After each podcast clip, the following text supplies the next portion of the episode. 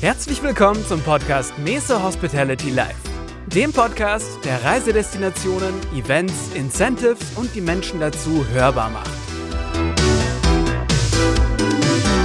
Ja, Bernd, du bist zurück aus Colorado und ich hoffe ja mal, dass bei dir Blumen und Preziosen von der Regierung angekommen sind, weil alle so begeistert von der ersten Podcast-Folge waren. Wie ist denn so die Resonanz gewesen auf die erste Folge?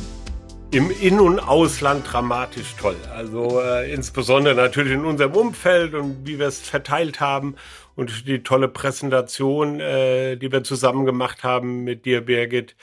Hier im Inland sehr, sehr gut, aber auch aus den USA habe ich Rückmeldungen bekommen, das begeistert äh, die Leute bei Henning äh, Rahm, dem GM vom The Little Nell, angerufen haben, gesagt haben, toller Podcast. Hättest du nur bitte dran gedacht, dass der ja auf Deutsch äh, ausgestrahlt wird und nicht auf Englisch.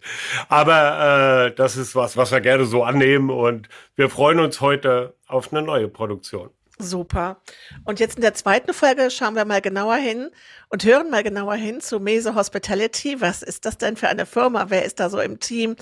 Äh, Bernd, du kommst nicht drum herum, dass du erstmal so ein bisschen was über dich erzählst und über deine Laufbahn und auch deine Idee zu der Gründung von Mese Hospitality, die ja schon ein bisschen was herlegt, aber ringfrei für dich. Danke. Ähm ja, ich bin ja schon im wahrsten Sinne ein alter Hase, mit äh, gerade äh, im letzten Dezember 60 Jahre alt geworden. Mittlerweile verbringe ich in der gesamten Industrie fast 40 Jahre. Habe mit 20 Mal eine Ausbildung gemacht im Hotel. Ich bin also durch und durch Hotelier, Hotel getrieben ähm, in Frankfurt in einem Konzern, den es damals gab, heute nicht mehr, Canadian Pacific, also damals schon der Wunsch raus in die Welt zu gehen und äh, mehr zu sehen als äh, nur den Ort, wo ich aufgewachsen bin, Frankfurt am Main. Und habe da die klassische, wie man das damals so gemacht hat, Hotelkarriere angestrebt und auch gemacht. Ich war im Ausland, ich war in New York, in Hotels, ich war in London, ich war in Paris, ich war in der Küche, ich war in der Rezeption, ich war im Service und mich hat eine Headhunter damals begleitet, also eine Personalagentur, die mich beraten hat, was ich denn alles so tun muss, um meinen Herzenswunsch, nämlich irgendwann mal Hoteldirektor zu werden, äh, zu erfüllen. Und die haben mich in der Welt umhergeschickt eben. Und äh, irgendwann habe ich aber das Gefühl gehabt, Mensch, du musst noch ein bisschen mehr machen in der kaufmännischen Richtung, weil damals war es Usus, dass die Hoteldirektoren alle aus dem Food and Beverage Bereich kamen also oft gelernte Köche oder gelernte äh, Restaurantfachleute waren. Und der betriebswirtschaftliche Teil so ein bisschen manchmal fehlte, wenn sie dann später in Schwierigkeiten kamen und den Leuten erklären mussten, Mensch, wir müssen, müssen Sales und Marketing machen, wir müssen vielleicht mal auch Geld einsparen, wo machen wir das, wie machen wir das. Also habe ich äh, die Konsequenz gezogen und die Hotelfachschule besucht in Heidelberg. Und habe da als äh, Betriebswirt abgeschlossen und wollte dann eigentlich wieder zurück nach USA nach Amerika in ein Hotel. Ich hatte auch schon eine Stelle und äh, habe mich mit dem Headhunter getroffen in einem schönen Hotel, wo er Urlaub gemacht hat, hier in Deutschland. Und er sagte am Ende des Gespräches, wir haben den Vertrag gemacht, wir haben alles fertig gemacht, jetzt stell ich dir noch jemand vor. Und stellte mir seinen Freund äh, Thomas Althoff vor, äh, dem Besitzer und äh, Eigentümer von den Althoff Hotels heute. Ihm ja fast noch ein größerer Ruf vorauseilt als dir und der ist schon groß. oh, danke für die Blumen. Äh, damals, muss ich aber gestehen, kannte ich ich habe überhaupt nicht gewusst, was Herr Althoff macht damals ähm, und habe ihn getroffen, wir haben geplaudert und hat er mir erzählt, Mensch, was halten Sie denn von, davon? Kommen Sie doch in unser neues Hotel, was wir neu aufmachen, das Schlosshotel Leerbach im Bergisch Gladbach. Das machen wir zusammen mit Dieter Müller, damals hochdekorierter äh, Sternekoch in Deutschland.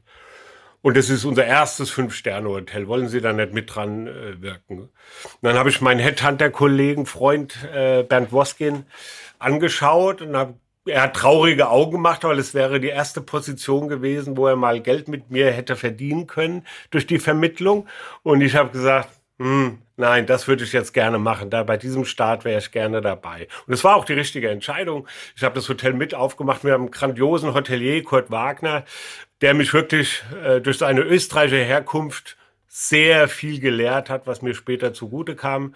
Das ist ein Herzensmensch, das ist ein Mensch, der durch und durch Gastgeber ist und diese gesamte äh, oft diese deutsche Brille, wir müssen alles schnell machen und genau und korrekt durch seinen österreichischen Charme äh, wettgemacht hat. Und äh, ich habe da viel, viel, viel gelernt und bin bis zum Vizedirektor aufgestiegen, war dann noch in einigen Positionen bei den Althoff Hotels tätig, bei der Übernahme des Schlossgarten Hotels in Stuttgart und äh, irgendwann habe ich gedacht, jetzt bin ich aber so weit, jetzt werde ich auch Hoteldirektor. Und das war damals bei Althoff Hotels noch nicht möglich.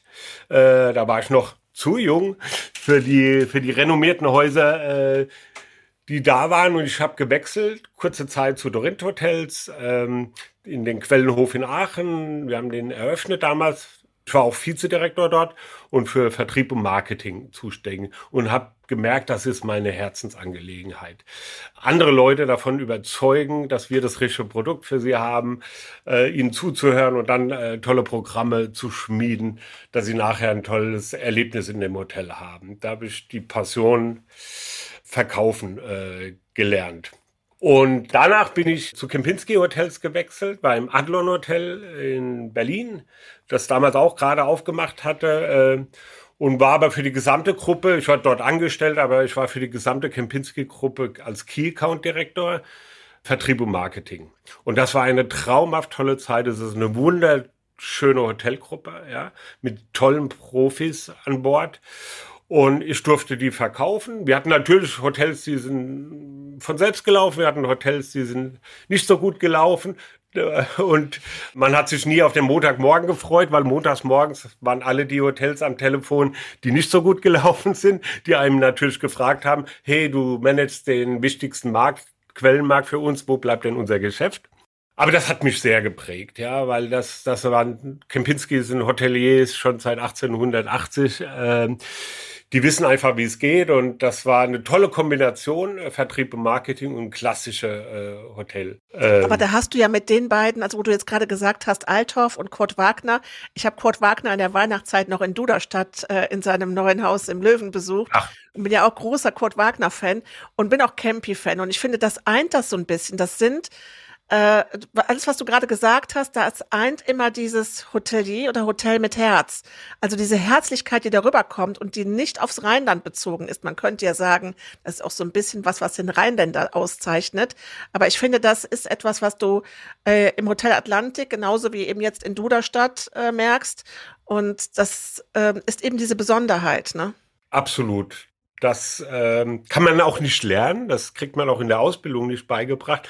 Das muss man fühlen, das muss man haben und muss bereit sein, in meinem Fall zum Beispiel, äh, offen zu sein, ja, für solche, für solche äh, wirklich tollen Menschen wie eben Kurt Wagner zum Beispiel, äh, offen zu sein für seine Sichtweisen, für seine absolute Gastorientiertheit. Äh, und äh, das war ich dann auch und habe mir viel eben mitgenommen. Äh, bei Kempinski kam noch die Professionalität einer äh, Hotelgruppe dazu, eines größeren Konzerns ja, dazu. Und wir äh, müssen uns natürlich nichts vormachen. Alle diese Betriebe gibt es, weil sie Geld verdienen wollen. Aber wie du schon sagst, Birgit, die machen es mit Herz und mit Liebe zum Gast. Und das ist die Grundvoraussetzung. Und irgendwann ging dann mein äh, Mobiltelefon, da sind wir also schon in der Neuzeit jetzt angekommen. Es gab Mobiltelefone. Und ich war eben bei Kempinski und äh, der Herr Althoff war am Telefon und sagte, Mensch, Herr Mees, wie geht's? Ja, gut. Jetzt hatte ich ja damals, wie Sie weggegangen sind, kein Hotel für Sie. Jetzt habe ich eins für Sie, das genau für Sie zugeschnitten ist. Und das war das Main Plaza Hotel in Frankfurt eine Eröffnung von einem großen Hochhausgebäude nach amerikanischem Stil, New Yorker Brickstone Building, mit einer Harris New York Bar, mit einem Fine Dining Restaurant, mit einem River Café dabei. Und das war genau das, was ich immer machen wollte. Und das habe ich mit viel, viel Freude gemacht über fünf Jahre lang, bis wir es dann leider abgegeben haben an einen anderen Hotelbetrieb. Aber wir haben es fünf Jahre wirklich sehr erfolgreich und voller, äh, voller Freude gemacht. Und dann bin ich weiterhin in der Althoff-Gruppe geblieben und wurde dort, wo ich angefangen habe, Hoteldirektor im Schloss Hotel Leerbach. und habe das noch eine ganze Weile geführt mit viel, viel Freude. Da, dann schon mit Nils Henkel, der dann Küchenchef war, aber auch drei Sterne Michelin vereint hat äh, unter seiner Rigide und merkte aber, Mensch, Miese, das ist es nicht. Das ist nicht das, was du noch 20 Jahre machen möchtest. Aber das war doch dein Traum. Du hast doch gesagt, Hoteldirektor werden, das ist es. Was war ja, das? Ja, aber der war ja dann mittlerweile schon fünf Jahre erreicht. der Traum. Ja. Und äh, genau, in meinem Kopf, was sind deine neue Ziele? Was macht dir Freude? Das war ganz klar Vertrieb und Marketing. Ja, ja. Leute begeistern von was. Und äh, das fällt natürlich im normalen Hotelbetrieb als Hoteldirektor manchmal hinten runter dann, äh, weil man viel mit den Gästen spricht. Die sind aber schon da, die muss ich ja nicht mehr gewinnen. Die muss ich nur noch glücklich machen, äh, wenn sie da sind. Und ich wollte mehr. Ich wollte Leute begeistern äh, von neuen Produkten, die sie vielleicht noch nicht kennen und habe relativ schnell gemerkt, ich möchte was machen, wo ein Kunde mir in Anführungsstrichen nicht auskommt. Also heißt, wenn man für Kempinski arbeitet oder auch für die Althoff Hotels arbeitet und redet mit einem äh, potenziellen Kunden, dann hat man halt die Hotels zur Verfügung, die es in dem Portfolio, Portfolio gibt. Ich wollte, äh, das heißt also, wenn der Kunde jetzt nach New York wollte und Althoff Hotels hatte kein Hotel in New York, dann war er eigentlich verloren erstmal äh, nach dem Gespräch und die ganze Mühe war umsonst, weil wir konnten kein Geschäft zusammen machen. Ähm, der Kunde wollte nach New York. Und ich dachte, Mensch, wie kriegst du es denn hin, dass du in jedem Falle den Kunden irgendwo mitnehmen kannst? Und dann habe ich gesagt, das kriegst du nur hin, wenn du unabhängig alleine bist und äh, den äh, Kunden völlig wertneutral äh, beraten kannst und für ihn das beste Produkt aussuchen kannst. Und habe mir ein Konzept entworfen und habe angefangen, einen Plan zu machen, wie ich das erreichen könnte. Und dann kamen diese DMCs ins Spiel, die Destination Management Companies, also Büros im Ausland, die das ganze Land vertreten letztendlich gegenüber uns als Quellenmarkt. Und so habe ich angefangen. Wir haben, ich habe dann meinen Job gekündigt. Zur Überraschung natürlich von vielen Leuten, weil die gesagt haben, Mensch, jetzt bist du in so einem Hotel Hoteldirektor. Jetzt der nächste Step ist vielleicht über mehrere Hotels äh, das Aufsehen zu haben. Aber nein, das wollte ich nicht. Ich wollte selber äh, tätig werden. Habe dann äh, viele Verträge mit DMCs weltweit gemacht und habe dann Kunden angesprochen, haben gesagt, okay, wo fahren Sie denn so hin mit Ihren äh, Firmengruppen? Also wir machen ja meist, also alles, äh, der Reisekunde ist immer ein, ein, ein geschäftlicher Anlass. Äh, und dann haben die gesagt, ja, nach Spanien oder nach Schottland, Birgit, wo wir uns mal getroffen haben. Da fahren wir hin. Und ich habe immer gesagt, da habe ich jemand für Sie, da habe ich jemand für Sie. Also, und dann haben sie mir das anvertraut. Da ähm, ist mir natürlich zu Pass gekommen, die lange Erfahrung in der Hotellerie. Ich wusste auch die Gegenseite, ich wusste auch, wie Hotels denken, ich wusste, wie die Supplier denken, also die Dienstleister denken. Äh, konnte den Kunden auch ein bisschen abfangen bei, bei vielleicht Ideen, die er hatte oder Wünsche, die er hatte, wo, ich, wo man per se schon wusste, die sind so nicht umsetzbar. Mhm. Das konnte man charmant mit dem Kunden so verpacken, dass er davon vielleicht abgelassen hat. Und peu à peu kamen dann äh, auch einige Hotels zu mir, die mich äh, aus meiner Hotelkarriere her kannten und sagten, du Bernd, kannst du uns nicht helfen? Ähm, wir haben ein Vertriebsproblem äh, und wir wollen auch ein bisschen Maisgeschäft bekommen aus Deutschland, Österreich und Schweiz. Das sind ja unsere Quellenmärkte. Kannst du uns da nicht helfen? Ich finde das so krass, weil das zeigt ja wirklich, was du für ein Herzblut für den Vertrieb und für die Beratung hast. Also diese Stufe davor und die du ja auch bei ähm, also im Dorint Hotel oder auch bei, bei Althoff ja gerne gemacht hast, gelernt hast, dass das letzten Endes dann auch so deine Sehnsucht ist. Und ich kenne ganz viele, bei denen es umgekehrt ist, die sagen, boah, Gott sei Dank muss ich keinen Sales mehr machen. Und du brennst dafür und sagst, nee, ich möchte genau, dass die Leute auch im richtigen Ort, beim richtigen Produkt, wie man ja so sagt, sind, mit dem, mit dem richtigen Programm und dann glücklich sind und will eben im Vorfeld darauf Einfluss nehmen, ne? Es ist was, ich meine, wir werden nachher die Samira Willenweber ja noch hören. Ja. Bei uns in der Firma den Sales verantwortet. Da merke ich das Gleiche wie bei mir damals. Sie brennt auch, sie brennt, Leute zu begeistern, sie brennt, Kontakte zu generieren und so weiter. Und das muss vorhanden sein. Man muss einfach Menschen mögen, man muss äh, man selber ist ja auch nicht perfekt. Man muss auch die Nicht-Perfektheit bei der anderen Person gegenüber akzeptieren. Äh, und ein paar Verrücktheiten vielleicht. Äh, und dann ist man da sehr gut aufgehoben. Und dann, was ich so toll finde, der direkt, das direkte Feedback. Man merkt schon beim Gespräch, ist das, passt das? Also passt ja, das ja. Gegenüber? Kommt meine Message an, Sender, Empfänger? Kommt das an, was der Kunde äh, sagt? Und dann könnt, könnte man nachher fast eine Wette abschließen. Ich würde mal sagen 50-50 und das ist schon ein hoher Prozentsatz. Äh, Conversion Rate heißt das ja so schön, dass der Kunde sagt, ja, ihr seid der richtige Partner, wir machen das mit euch. Ich würde jetzt sogar fast sagen, wir gehen schon mal rüber zu Samira und holen mal Samira und Laura rein. Du hast das vorhin so nett gesagt, ähm, das, was das auszeichnet, Kempinski, Althoff, das ist so diesen Blick für die Menschen, die mich richtigen Menschen einzustellen, auch mal den Mut zu haben, dass jemand vielleicht das ein oder andere fachliche noch nicht so drauf hat, aber das menschliche, die Leidenschaft für die Menschen begeistert, dieses am Gast arbeiten, ähm, mit für den Gast da sein und schauen, also das schon, ich sage immer so, schon wissen, was er sagt, bevor er es selber gedacht hat, ne? Das rauszukristallisieren und diese Menschen zu finden, das ist ja jetzt auch eine deiner großen Aufgaben, weil wir haben es gehört, Du bist 60, du bist erfolgreich, du hast viele Anfragen, das kann man nicht mehr alles alleine machen. Also braucht's Verstärkung und ja, hinter jedem erfolgreichen Mann stecken ganz viele erfolgreiche Frauen. Hallo Samira. ja, hallo erstmal. Ähm, ja, ich bin Samira. Ähm, tatsächlich seit nun fast, ich musste gerade eben kurz nachrechnen, äh, im, im Juli sind es sieben Jahre.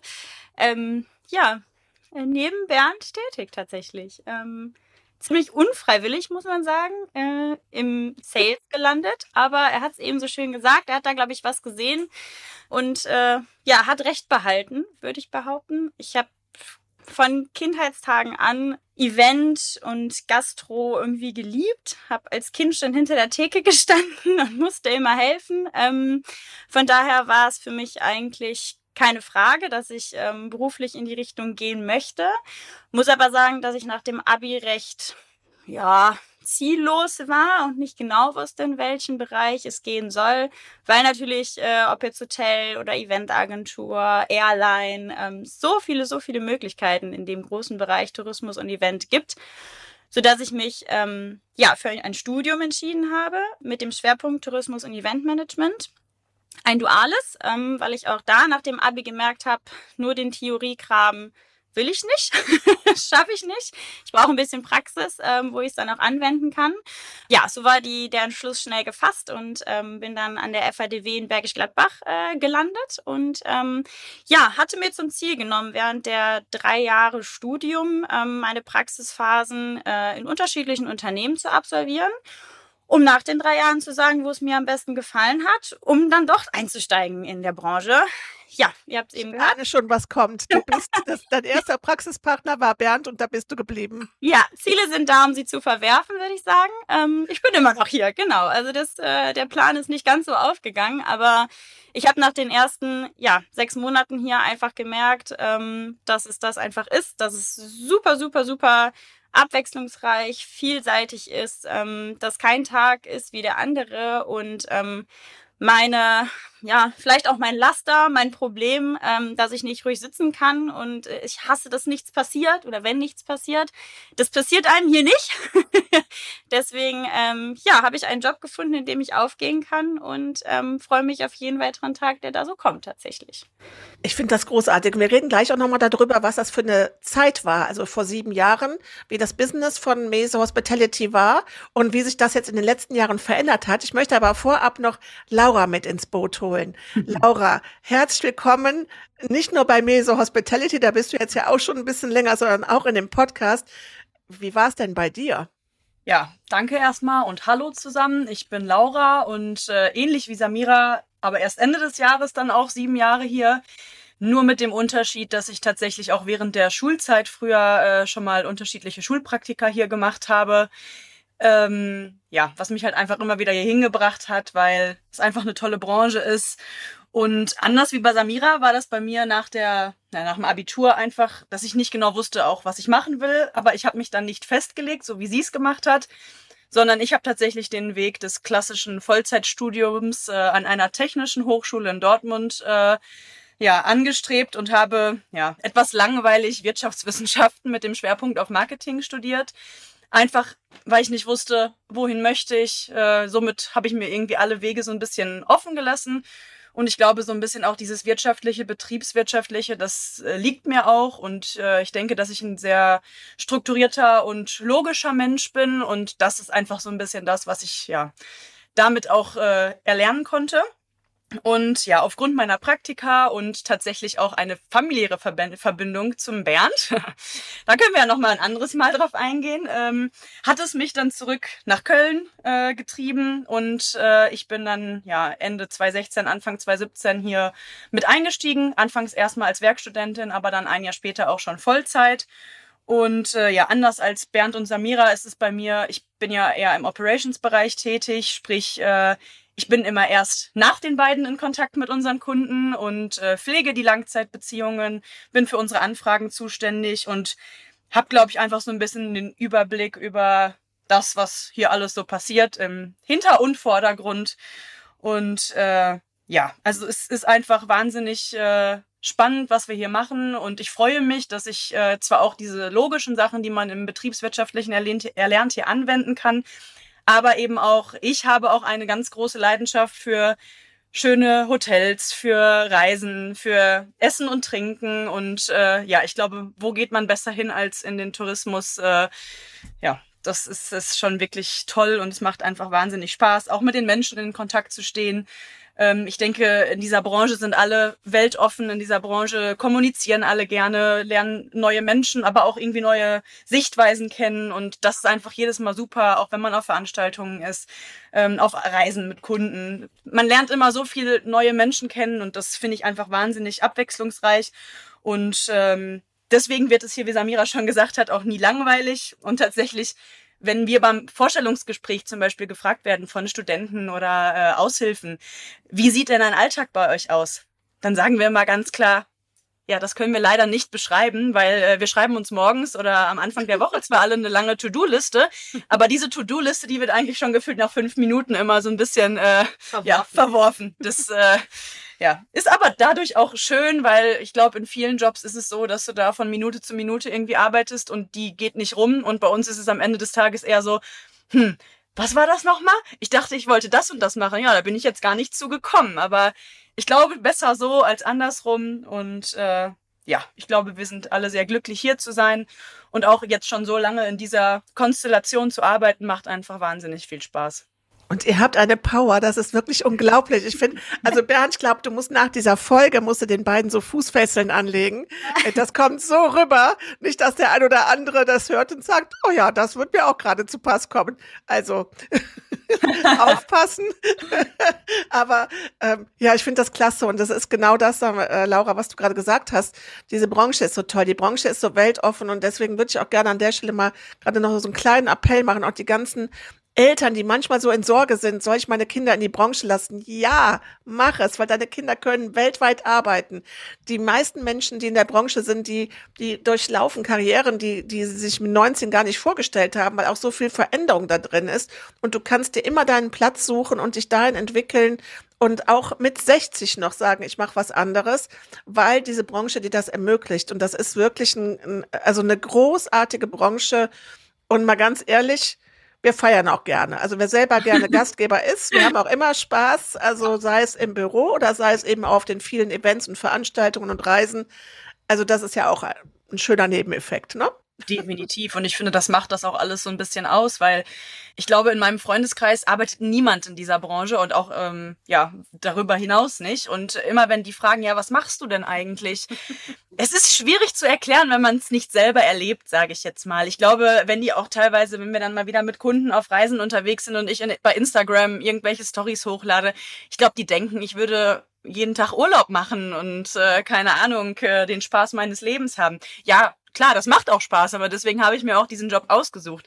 Aber nichtsdestotrotz ist es trotzdem harte Arbeit und äh, halt einfach nicht für jeden zu schaffen. Und ähm, ja, ich denke, da muss man auch einfach für gemacht sein, sonst wird's schwierig. Wird's schwierig, ja.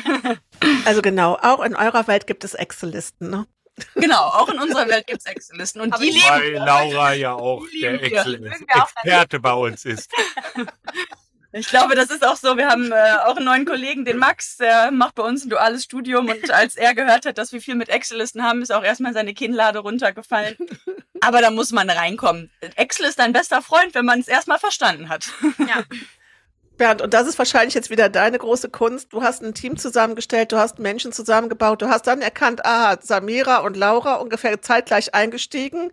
Was, was ist das, was äh, Laura super kann? Was ist das, was Samira gut kann? Und das dann eben auch zu lenken und zu steuern, sodass das in der Summe dann auch passt und auch dich entlastet und auch, dass du sagst, so, wie, wie kriegen wir jetzt nochmal Mesa Hospitality auf ein neues Level? Das ist ja wahrscheinlich auch eine große Herausforderung gewesen. An welchem Zeitpunkt wart ihr damals? Wenn, wenn wir jetzt mal zurückblicken in das Jahr 2016, 2017. Wir sind also noch so einige Jahre vor der äh, unsere Branche oder eure Branche ja sehr stark betreffenden äh, Corona-Krise. Wie war, wie sah so eure Welt aus? Die sah in der Tat äh, ganz anders aus als heute. äh, meine beiden Mädels hier waren damals gerade in den Anfängen und haben vielleicht mal ein Praktikum äh, gemacht. Wir waren hier ganz anders besetzt.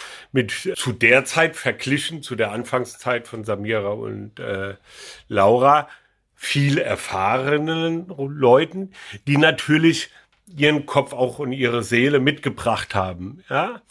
Und äh, das war mal sehr gut.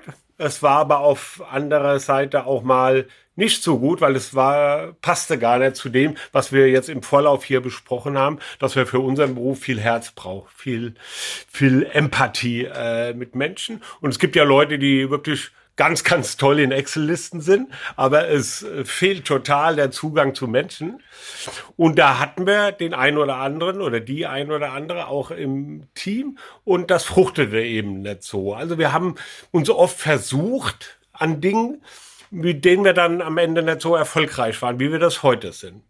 Und mit dem Einstieg dieser beiden, äh, die wir gerade gehört haben, war das menschliche Thema gleich von Anfang an kein Thema mehr, weil das hat gepasst, das habe ich gespürt. Und das ist auch, wenn ich das so sagen darf, die Gnade des Älterwerdens, dass man das relativ schnell erkennt. Dann, äh, da muss ich aber zu sagen, dann hast du das definitiv früher erkannt als Samira und ich, weil Samira und ich, wir konnten uns am Anfang überhaupt nicht ausstehen. Nein. Im wahrsten Sinne des Wortes äh, Im nicht wahrsten riechen. Sinne des Wortes nicht riechen, genau. Und äh, aber ist ja gut, dass Bernd das damals schon gesehen hat. Wir haben da ein bisschen für gebraucht und äh, jetzt ist es umso besser. Also gesehen ist so ein großes Wort oder zusammengestellt, du hast den Begriff genannt, äh, Birgit. Das war es gar nicht. Das ist gewachsen. Ich habe nur geahnt oder gefühlt, das könnte was Gutes werden. Und es wurde was äh, ganz, ganz Tolles. Also man hat, wir hatten, wir wollen nicht verschweigen, wir hatten auch schwierige Jahre. Ja, äh, wir haben diesen dramatisch großen Altersunterschied. Ja, man sieht die Dinge völlig anders. Äh, mit der Zeit, Lebenszeit, die ich verbracht habe, mit der, äh, mit der Aufbruchstimmung, äh, wo zwei völlig junge Menschen nach ihrem Studium in den Beruf gehen. Das gibt natürlich den sogenannten Cultural Clash. Das gibt viel Reibungspunkte, die hatten wir auch, ja, da sind auch das ein oder andere Tränchen geflossen, ganz sicher. Ähm, und wenn ich das so sagen darf, ich meine, ihr könnt gleich was dazu sagen. Wir machen hier ja ein Gespräch und kein, kein, kein Monolog, aber äh, für mich äh, war das äh, der Anreiz, mich auch zu ändern in vielen Punkten.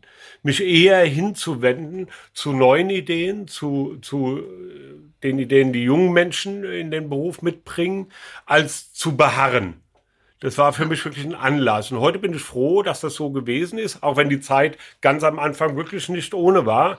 Ähm, sind wir heute an einem Punkt, wo wir sagen können, wir haben wirklich ein fast familiäres Verhältnis. Jetzt wird Laura gleich sagen, ja, wir sind ja auch familiär ver verbunden, das sind wir auch. Äh, die Laura ist die Tochter meines Mannes, also nicht die Tochter meines So eng dann nun doch wieder nicht. Der Schwester meines Mannes, um korrekt zu sein. Also kennt sie schon äh, als klein, klein, klitzekleines Mädchen, wo ich sie in der Kiste umhergetragen hatte, wie die beiden. Sie hat noch eine Schwester, die Luisa, bei uns zu Hause zu Gast waren und wir hatten tolle, tolle äh, Kind- und Onkelbeziehung.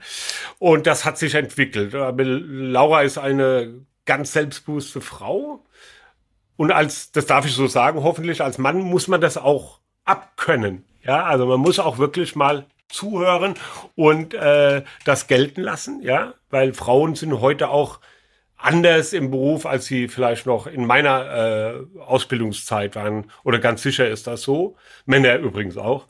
Ähm, und das hat mich geprägt jetzt die letzten sieben Jahre, nach denen hast du ja gefragt. Und, äh, und witzigerweise hat das auch zum äh, großen Erfolg unserer Firma beigetragen.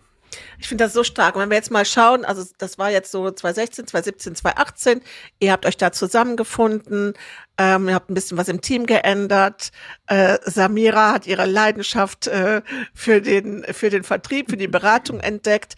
So und dann habt ihr das alles so schön stehen und man denkt sich so, okay, das ist jetzt unsere Blaupause und jetzt rocken wir die Welt und nicht nur Colorado und nicht nur äh, Aachen. Und dann ja. kam dieser, dieser März vor drei Jahren, heute vor drei Jahren. Wir sind im Lockdown. Alles ist zu. Und was ich habt ihr? Ich weiß noch. Im Februar 2020 sind wir alle noch Karneval feiern gegangen. Mit guter Laune, haben uns noch lustig darüber gemacht. Äh, ja, da ist irgendwas aus China kommt schon nicht. Äh, wir feiern jetzt hier mal schön. Ich meine, Samira ja eh total aktiv im Karneval. Bernd und ich an Weiberfastnacht zusammen äh, losgezogen in die Innenstadt. Ja, und dann kam alles anders. Kam alles anders, wie wir uns das vorgestellt haben. Und äh, ja, ich glaube, das war für uns alle wirklich erstmal ein Schlag.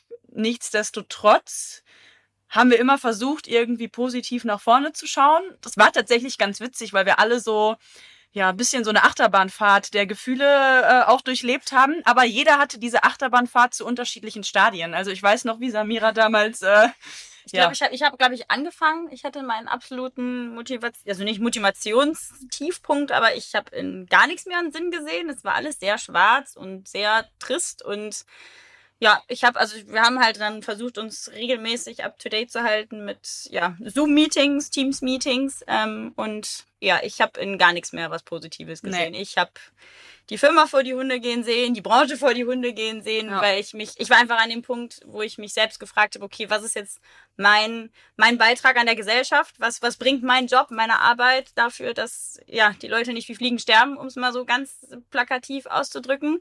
Und da habe ich ganz, ganz lang gebraucht, um, ja, da einfach irgendwie wieder Motivation zu finden und zu sagen, okay, irgendwo da am Ende des Tunnels ist Licht. Und da muss ich sagen, äh, waren die zwei wirklich ähm, ja meine meine Seelentröster und äh, haben mich damit durchgebracht. Und dann ähm, haben wir uns dann, dann haben wir uns abgewechselt. immer also ich glaube, diesen Tiefpunkt hatte irgendwer immer von uns. äh, aber gut war, dass die anderen zwei zu dem Zeitpunkt gerade wieder sehr positiv waren und wir uns dann gegenseitig einfach immer aus den verschiedenen Löchern da rausholen konnten und mit unterschiedlichen neuen Ideen haben wir versucht, uns irgendwie bei Laune zu halten. Und äh, ja, hat natürlich nicht immer alles geklappt, aber ähm, so wie Bernd schon gesagt hat, wir sind äh, an dieser Zeit, glaube ich, extremst als Team gewachsen. Also natürlich auch jeder persönlich und individuell, aber noch mehr als Team, weil ähm, ich glaube, seit Corona oder danach haben wir uns einfach noch besser aufstellen können, weil wir auch gesehen haben, okay, das sind die jeweiligen Stärken und Schwächen von einem Einzelnen. Und was machen wir daraus jetzt? Und ich weiß noch vorher, vor Corona, da hatten wir das tatsächlich alles relativ ja, durcheinander. Ähm, jeder hat mal ein bisschen Sales gemacht, jeder hat mal ein bisschen Operations gemacht. Und mittlerweile haben wir einfach entdeckt, das bringt nichts. Wir müssen das ganz klar strukturieren. Ähm, jeder macht das, was er am besten kann. Und das finde ich bei uns dreien einfach so super schön, weil äh, ich glaube, wir sind ganz gut zu beschreiben als kleines Puzzle. Äh, jeder von uns, äh, ja, ist halt irgendwie anders und wir passen aber alle sehr gut zusammen.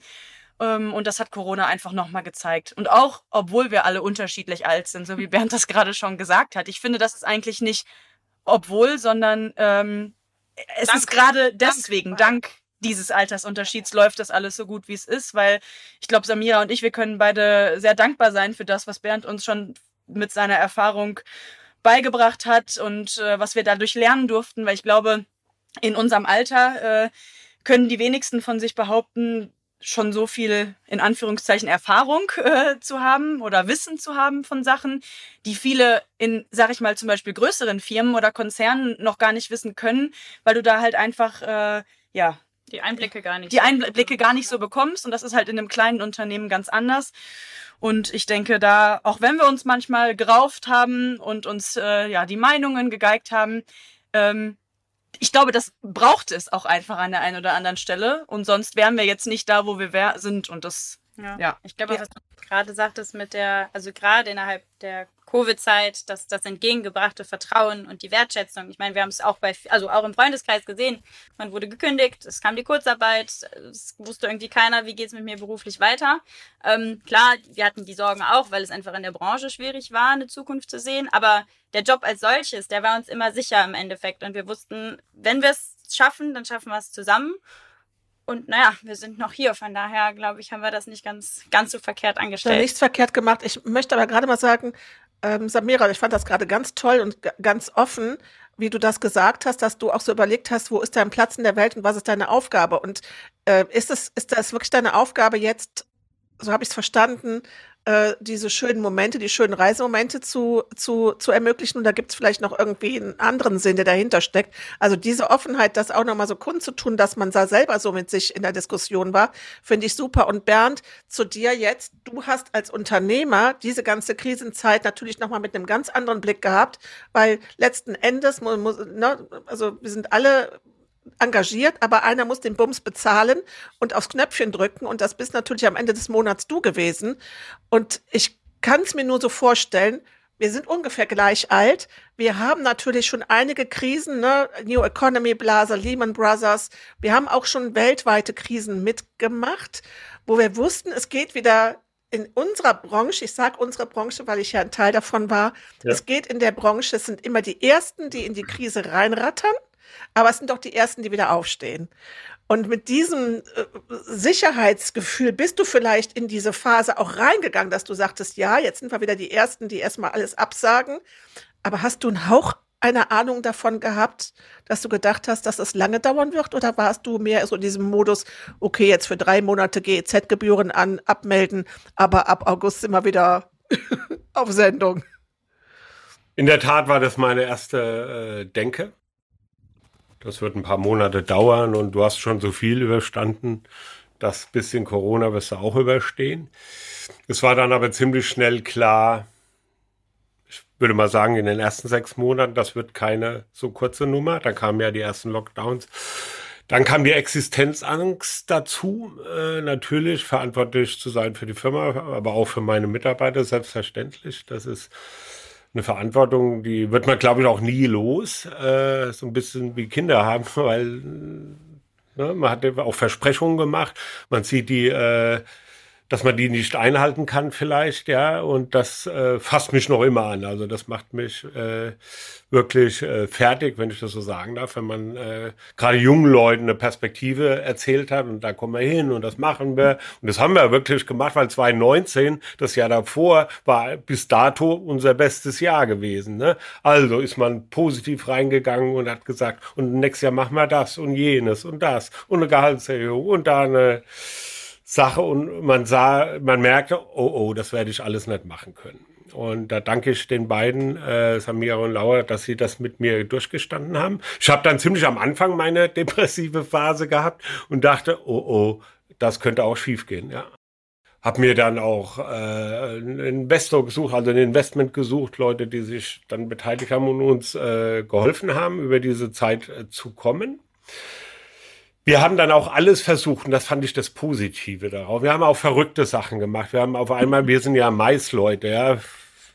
Aber wir haben gedacht, okay, jetzt wird, äh, wird äh, Corona wird alles verändern, die Leute werden einzeln verreisen, ja. Also müssen wir in diesem Markt was anbieten. Wir haben Mese Private Solutions gegründet, also eigentlich äh, dieselben Hotels, dieselben DMCs, aber man verreist einzeln, ja, als also typische Leisure-Bereich. Äh, das ging gehörig in die Hose. Also wir haben, äh, ich glaube, wenn wir zwei Buchungen hatten, war das viel. Aber weißt du, ich denke, das, das hat uns motiviert in einem gewissen ja. Zeitraum, ja, was anderes zu tun, weil wir hatten keine Anfrage, also haben wir was anderes äh, probiert. Äh, wir haben gemerkt, ach guck mal, das können wir auch, ja, wir können auch was anderes äh, machen und es sind andere Wege da, auch wenn es dann nicht erfolgreich war. Aber wir haben was gemacht. Dann kam, das muss ich fairerweise sagen, auch gute Staatshilfen einfach dazu. Wir wurden unterstützt. Wir konnten zumindestens an, äh, das wird jeder kennen, der, der eine Firma hatte in der Zeit, insbesondere in der, in der Reisebranche.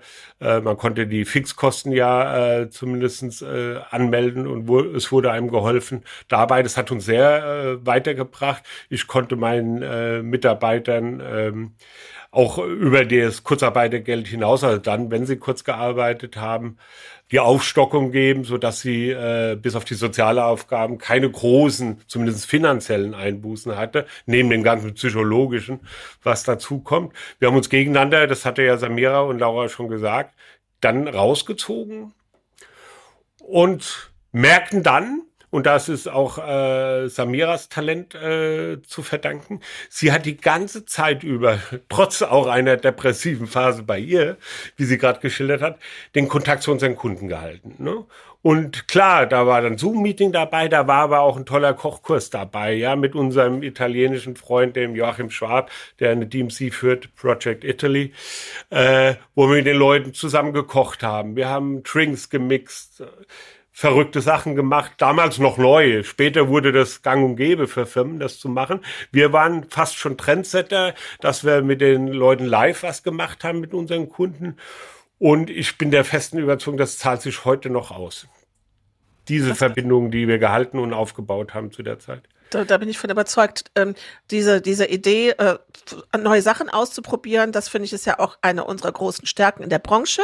Man hat es ja irgendwo mit Kreativität zu tun, ja. Ob du jetzt an der Hotelrezeption stehst und da kommt ein Gast, du, du weißt, du hast kein Zimmer mehr und musst kreativ sein. Also das ist ja schon, das ist ja schon was, was, was irgendwo in der DNA dieser, dieser Mitarbeiter der Branche ist und sich darauf auch zurückzubesinnen, zu sagen, hey, ich kann was anderes machen. Ich habe die Chance. Es gibt genügend Berufe ja in der Krise, die konnten nichts anderes machen. Die waren wirklich, die, die hatten gar nicht die Möglichkeit. Das heißt, ihr habt es da euch ausprobiert, habt geguckt, ist aber gescheitert und dann wieder was Neues. Ähm, das finde ich schon, ja, das ist vielleicht auch nochmal so ein Mutmacher ähm, für, ne, es können ja durchaus nochmal, wir können ja nochmal an diesen Punkt kommen. Ähm, was ich finde, wichtig finde, ich fand es auch toll, Bernd, dass du gerade mal gesagt hast, dass die Hilfen da waren und euch auch geholfen haben. Ist ja auch sowas, wenn man Social Media verfolgt, dann war das ja immer nur alles äh, ganz schlimm. Aber ich meine Was ich recht auch, unfair finde. Na? Das hat bei uns wirklich gut geklappt. Also das war auch immer schnell da und da, so oft man vielleicht sonst über irgendwas meckern darf, aber über diesen Punkt konnte man wirklich nicht meckern. Also ja.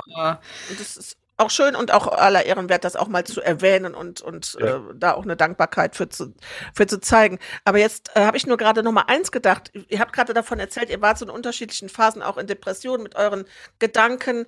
Also Depressionen, aber halt so diese Sorgen und Nöte. Mhm. Und jetzt das Ganze war aber ja im Homeoffice.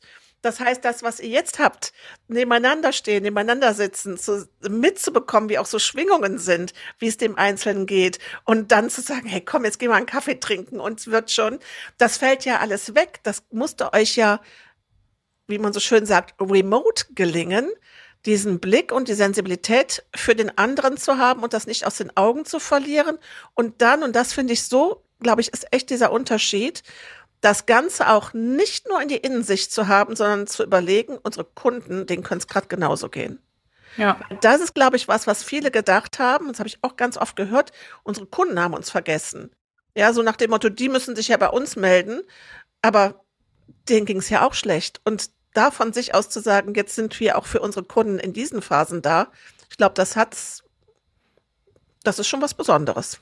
Und tatsächlich muss man auch sagen, gerade in der Zeit hat es nicht viel gebraucht. Also ich kann mich an ganz, ganz viele ultra lange Telefonate erinnern, wo dieses typische Und sitzt du auch gerade in deiner Küche und ist dein Küchenstuhl auch super unbequem? Und was gab es diesen Mittag bei dir im Homeoffice? Wie viel Wein hast du seit dem Wochenende schon wieder getrunken? Ja, also es waren klar, es waren alles Kundengespräche, aber auf einer ganz anderen Basis. Also man hat sich wirklich äh, persönlich auch viel besser noch kennengelernt, weil man einfach wirklich in der komplett selben Situation war, gesessen hat und ähm, ja, sich so über seine, über seine Nöte, über seine ähm, ja, Ängste ausgetauscht hat. Und das ist das, was Bernd eben sagte. Ähm, ja, das, das zahlt sich jetzt einfach aus.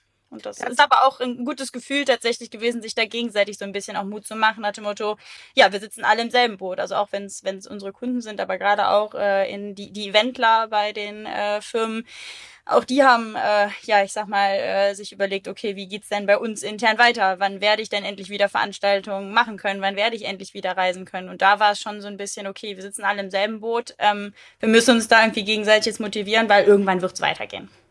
Ähm, glaubst du, dass das etwas ist, was äh, der jüngeren Generation, zu der ich jetzt Laura und Samira ja äh, zähle, glaubst du, dass es denen leichter gefallen ist, diesen persönlichen, schnellen Zugang zu den Kunden zu finden und zu sagen, wir plaudern hier von Küchentisch zu Küchentisch? Ich sag mal, unsere Branche hat es ja auch so ein bisschen, ich sage immer noch unsere Branche, unsere Branche.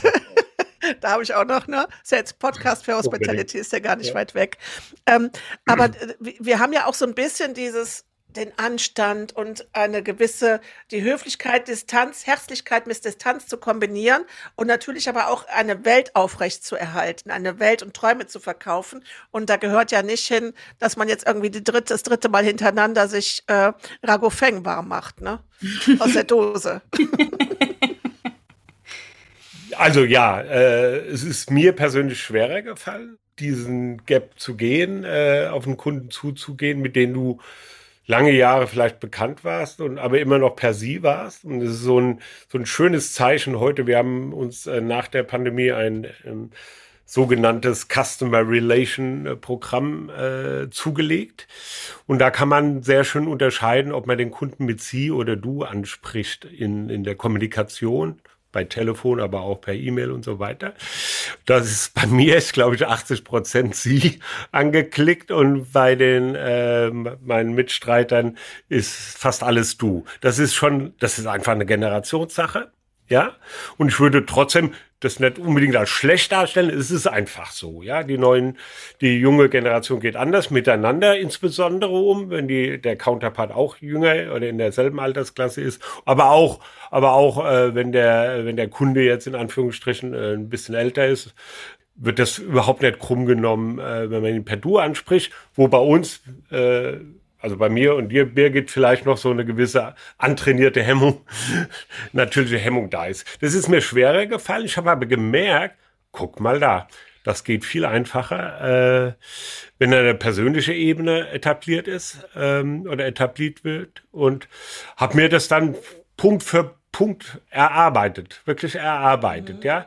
Und dann gab's auch, dann war es auch kein Problem mehr, ob man das fünfte Mal Ragoufin warm gemacht hat äh, in der Küche. Es war einfach so, wir haben das ja alle gemacht, ähm, ja. Und irgendwo spürte man auch, das ist auch bei dem Kunden nicht anders, ja. Auch der, auch wenn er noch für so eine namhafte Firma arbeitet. Am Ende des Tages sitzt er auch in der Küche und macht sich was warm äh, zu essen. Und auf dieser Ebene, ohne das direkt vielleicht anzusprechen, aber mit dieser Empathie, mit diesem empathischen Wissen, hat man, äh, hat man eine Basis gefunden. Äh, wie gesagt, die äh, Samira und die Laura schneller, ich später, aber das ist nachhaltig.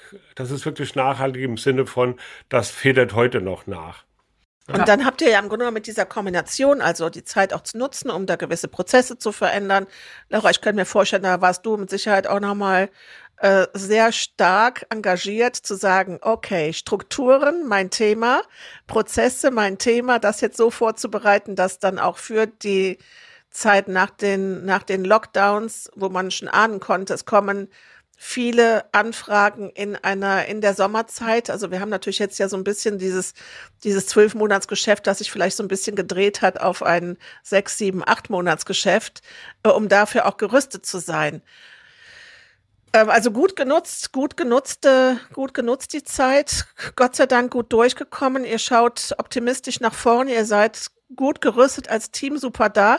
Aber ich möchte jetzt doch noch mal doch nochmal auf die Zeit auch vielleicht davor zurückblicken und auf so diese, diese Leidenschaft für die Branche, die Leidenschaft fürs Produkt und nochmal so von euch erfahren, wenn ihr, wenn ihr zurückblickt in die Zeit, in diese Laura Samira bei euch, bei dir auf die sieben Jahre, Bernd bei dir gerne auch siebeneinhalb Jahre. wenn ihr euch jetzt das anschaut, was ihr macht, Meetings, Incentives, Kongresse, Events, was sind so die, was bleibt, was ist so das Event oder die Veranstaltung, die bei euch so hängen bleibt, wo ihr echt sagt, ja Mensch, das, das war's, das war echt so ein Highlight, äh, oder es hat Spaß gemacht oder das ist so das, was du auch gerne erzählst, wenn du über deine Branche und deinen Beruf berichtest. Ich glaube, ehrlich an. gesagt, da haben wir alle äh, 30.000 Geschichten zu erzählen, weil äh, ja gefühlt jeden Monat kommen da irgendwie zahlreiche hinzu. Und äh, tatsächlich erinnere ich mich persönlich aber immer ganz gerne an den ersten äh, Femtrip zurück, an dem ich teilnehmen durfte, da noch als Werkstudentin damals hier im Unternehmen. Und für mich ging es direkt nach New York zusammen mit Bernd und Kunden, zusammen mit unserer DMC-Partnerin Susi vor Ort. Und äh, ja, das war für mich damals echt das Highlight schlechthin, weil ich bin tatsächlich selber auch äh, extre extremst großer New York-Liebhaber. Ähm, ist meine absolute Lieblingsstadt und dadurch halt einfach nochmal umso schöner gewesen, ähm, dann auch jetzt die geschäftliche Seite dort vor Ort zu sehen. Und äh, ja, es war halt einfach, es war ein witziger, witziger Trip. Also ich glaube, ähm, ja, wer Susi kennt, äh, der weiß, dass Susi, unsere liebe DMC-Partnerin von damals, einfach äh, ja eine typische New York äh, ja, Girl in Anführungszeichen ist. Und sie ist einfach immer ein bisschen verstreut gewesen. Und egal, ob wir jetzt in New York waren oder sie zu einer Roadshow hier nach Deutschland gekommen ist, sie hatte immer Übergepäck, weil als Amerikanerin brauchte man ganz viele Snacks, weil es gibt ja in Deutschland zum Beispiel äh, nichts zu essen. Und es war halt einfach immer super witzig. Wer war immer die äh, letzte beim Treffen? Es war immer Susi äh, und es war halt einfach, aber die Kunden haben das trotzdem irgendwie gefeiert, weil sie einfach so ein Unikat war und das, äh, oder ist immer noch ein Unikat. Und das hat ja, uns, wenn ich das noch reinwerfen darf, ja. äh, bei ihr immer, es hat uns lange Zeit gekostet, bis wir herausgefunden haben, dass sie immer die letzte war und haben dann erst ziemlich äh, spät dann äh, einen Trick angewandt, dass wir immer eine Viertelstunde früher ihr eine Zeit genannt haben, wo wir angeblich los waren. Und sie schafft es trotzdem noch, ja. zu sein. Ja. Aber egal. Das war schon ganz, ganz, ganz, ganz toll. Und generell, wenn ich einfach so zurückschaue, äh, wir haben vorhin schon darüber gesprochen, ja, Bernd und ich sind Familie, aber Samira ist mittlerweile auch für uns wie Familie. Und nicht nur das, es ist generell hier. Also wir haben auch ehemalige Mitarbeiter, mit denen wir immer noch äh, in Kontakt stehen, wo auch ein freundschaftliches Verhältnis nach wie vor ist. Tatsächlich haben wir jetzt gerade erst heute äh, nochmal eine ähm, ja, äh, Frührentnerin, die äh, bei uns früher das Accounting und die Buchhaltung gemacht hat, zurückgeholt. Sie ist jetzt nach dreieinhalb Jahren wieder im Team äh, unterstützt uns da ein bisschen. Und das ist einfach schön zu sehen, dass auch einfach, äh, ja, das alles so harmoniert und dass man da zusammen irgendwie ähm, auch einfach Geschichten schreibt. Ja, also wir haben tatsächlich auch zwei, ähm, mir fällt jetzt gerade ein, zwei ehemalige Kollegen, die auch äh, als ähm, duale Studenten hier angefangen haben und wir waren jetzt erst vor, ich glaube, zwei Wochen oder was, ja. zusammen essen. Ähm, wir haben das damals mal versucht, äh, sehr regelmäßig zu machen. Das ist natürlich dann dadurch, dass jeder so seiner Wege gegangen ist, immer schwieriger geworden. Aber auch da wurden immer noch die alten Stories ausgepackt und die alten WhatsApp-Chats ähm, wieder auf den Tisch geholt und wir haben uns einfach gemeinsam äh, ja an die tolle gemeinsame Zeit erinnert. Gab es für dich so eine Reise, wo du sagst, oh, das war so, bleibt so eine besondere Erinnerung? Also tatsächlich, wie Laura schon sagt, das ist so viel und alles so unterschiedlich, dass ich mhm. ähm, schon, nee, ich finde es blöde, das auf eins runterzubrechen. Das kann ich tatsächlich okay. nicht. Ähm, okay. Was ich aber sagen muss, ist, wir haben einen langjährigen Hotelpartner, das ist die Oswego Collection in der Nähe von Maastricht. Und ich war schon immer ein großer Niederlande-Liebhaber und ähm, ja, auf all den Reisen, die ich äh, ja glücklicherweise ähm, mit Kunden dorthin schon äh, machen durfte, habe ich es immer wieder noch aus einer anderen Perspektive gesehen und aber jedes Mal gemerkt, das ist so, ähm, ja, das, wo es für mich rundum, äh, ja, toll ist, wo die Gäste einen ganz tollen Aufenthalt haben, wo man sich als äh, Kunde auch super wohl fühlt und äh, den entsprechenden Service auch bekommt. Ja, aber das ist wirklich nur eins, ein Beispiel von vielen, vielen, ähm, da ja, wird die Liste immer länger. glaube ich gerne. Das glaube ich gerne, dass das, dass das eine Schwierigkeit ist, wirklich zu sagen, was sind so diese, diese Highlights, weil das ist eben das Schöne an eurem Beruf, dass da ein Highlight das nächste jagt, Bernd? Und dich brauche ich wahrscheinlich gar nicht, gar nicht zu fragen. Ne? Warum nicht? Naja, wenn du jetzt, wenn ich dich jetzt nach deinen, also Was willst du dann? nach deinen Lowlights fragen, wenn ich dich nach Highlights frage, also dein ganzes Leben ist ja ein einziges Highlight. Ach, Ähm, du, äh, du, du, du könntest uns jetzt also von Palm Springs anfangen. Ähm, ich könnte mit dir jetzt alle Orte durchgehen und könnte sagen, Mensch, tolle Erinnerungen, tolle Momente, äh, auch besondere Geschichten, die man erlebt, ähm, an die man sich Ja. erinnert. Und das ist ja immer das. Was bleibt in Erinnerung? Ne? Woran würdest du das Genau. festmachen? Ja, das würde ich in der Tat an den Menschen, die dabei sind, festmachen, die man vor Ort trifft und gar nicht so an der Destination. Klar, ich, wir machen den Podcast ja hier zusammen für unsere Mitstreiter in der Event- und Incentive-Branche und ich möchte da jetzt auch keinen äh, langweilen, weil die sind selber viel unterwegs und sel sind selber in New York, sind selber da. Äh, äh, klar, könnte ich jetzt stundenlang erzählen, wir waren da, wir waren dort, das war toll und das Hotel war toll. Aber das setzen wir mal voraus, dass ähm, wenn wir Kunden einladen, zusammen, das machen wir ja auch nicht alleine, sondern mit unseren Partnern, da braucht man eine Fluggesellschaft dazu, man braucht die DMC vor und insbesondere das Hotel, das die Leute hostet und dann muss das Programm noch toll sein und so weiter. Also da hat man sich schon genau überlegt. Äh, Und die Leute, die mitfahren, auch. Warum fahre ich denn da mit? Ja, äh, die Zeiten sind schon lang vorbei, wo die Leute das machen, just for fun. Sondern teilweise äh, wird ja auch Geld verlangt dafür, ein kleiner Obolus, äh, dass man das auch sehr seriös äh, steuerlich auch darstellen kann und so weiter und so fort. Also das setze ich mal voraus, dass das Interesse da ist und dass die Destination toll ist, wo man hinfährt oder einen, einen Businessgrund hat. Was es wirklich immer besonders macht, sind die, Menschen. Vorkommnisse vor Ort, die Menschen, die äh, das super lustig, entweder super was super Lustiges machen oder es passiert einfach was. Bei aller Planung kann man natürlich das Leben nicht planen, ja. Und äh, ich erinnere mich an eine Sache. Ähm, da ging es nach Rumänien, Bukarest, noch lange vor der Zeit von Samira und äh, Laura. Hat ein Kollege von uns begleitet. Ich war selber gar nicht dabei. Ich habe dann nur die Nachwehen mitbekommen. Und das gesamte äh, Programm, was die DMC sich ausgedacht hat, fiel wirklich ins Wasser und zwar wortwörtlich, weil es so geregnet hat, dass man keine Outdoor-Aktivitäten machen kann. Und es musste jetzt über Nacht überlegt werden, was macht man denn am nächsten Tag, weil der nächste Tag war wieder Regen, Regen, Regen, Regen. Es war eine Bootsfahrt geplant und so weiter und so fort. Also alles Dinge, die man nicht machen konnte. Und die äh, DMC kam leider auf die nicht so schöne Idee, äh, mit, den, mit der ganzen Gruppe schießen zu gehen, in, aber auf eine Schießbahn in einem Keller. Ja, und das war für die Männer, die teilgenommen haben, eine ganz annehmbare, lustige Variante. Für Ja. die Frauen, die teilgenommen haben, kein schönes Erlebnis. Die, die haben sich auch geweigert, dann äh, zum Teil es zu machen. Und man hatte dann die Gruppe gespalten. Man hatte also die Männer, die total begeistert waren, das am liebsten nochmal gemacht hätten. Und die Frauen, die teilweise äh, geweint haben, weil sie gesagt haben, das mache ich nicht und das will ich nicht machen und so weiter. Und äh, natürlich kein schönes Erlebnis, aber es ein, waren alle gefordert, innerhalb eines halben Tages dann sich was Neues zu überlegen, weil das, ja, das hatte keiner geplant. Unser, unser Mitarbeiter war auch etwas überfordert mit der Situation. Ja, und das sind Dinge, die, die schreibt einfach nur unsere Branche. Ja, man äh, ist mit wirklich äh, Event-Pros da und hat dann diese eine Reaktion und die andere Reaktion. Ja, von den schönen Beispielen, die äh, uns jeden Tag passieren, das würde jetzt Stunden füllen, ja. Wir sind vom Leben geküsst, glaube ich, mit der, mit der, mit dem Job. Und ich will mich dir anschließen, Birgit. Man kann nur jede junge äh, Person auffordern, die noch nicht genau weiß, was sie machen will. Ich habe mir eben vorgenommen, nicht nett zu sagen, dauernd. Ich muss sagen, also die mich nicht kennen, ich komme aus dem Hessischen eben und das bricht immer wieder durch. Entschuldigung. Bernd, das ist das Tolle am Podcast, dass man dein Nett hört. Und das ist das Schöne und Authentische und Sympathische. Alles gut.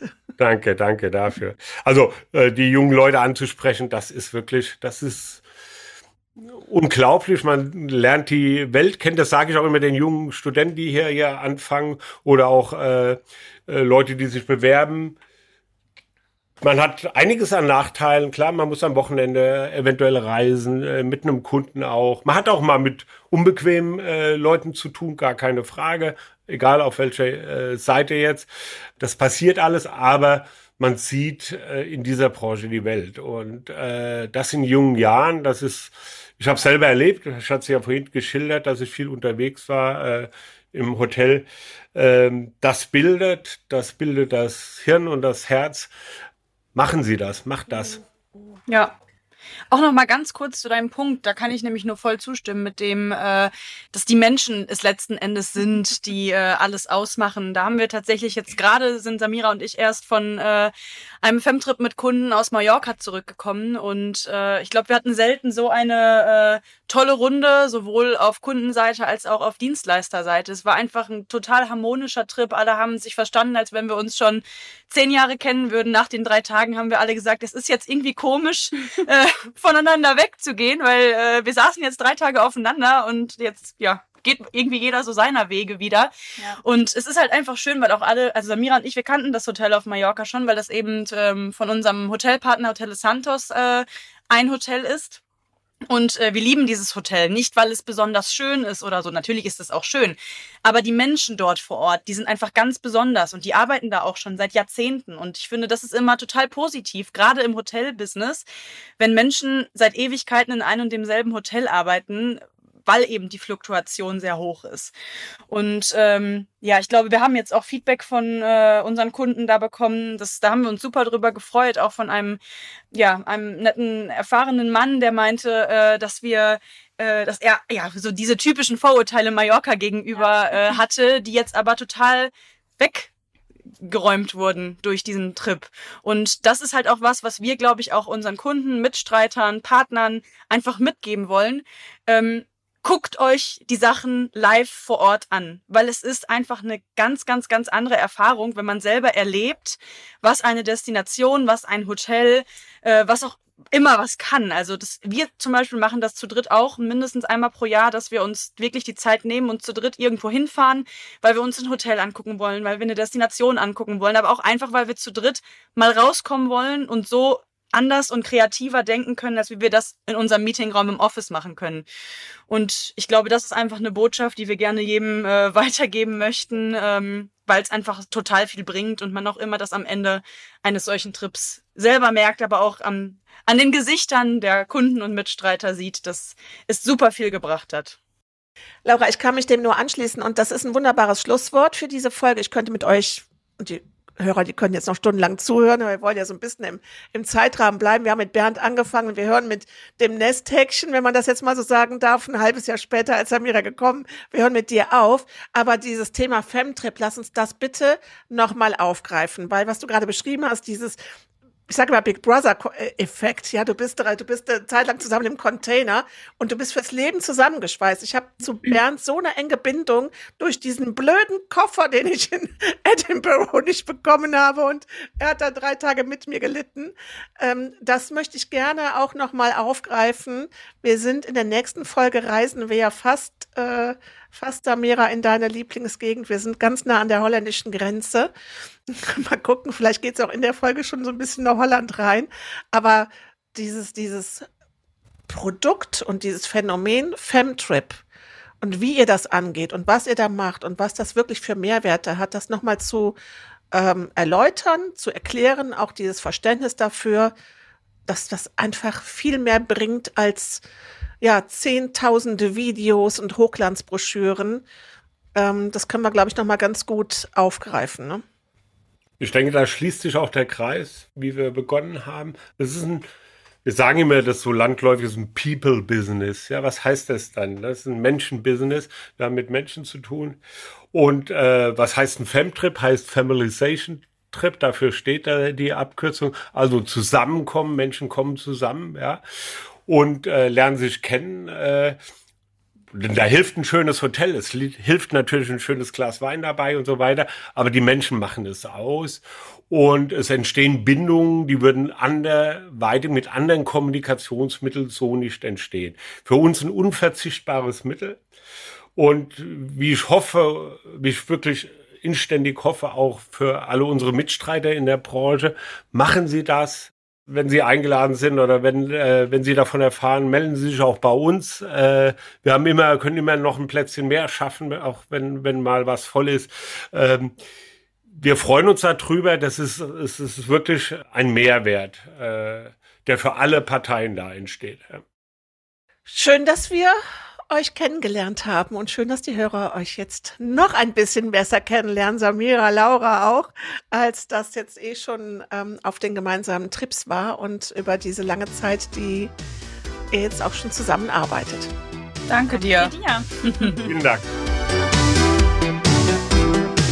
Das war der Podcast Mesa Hospitality Live.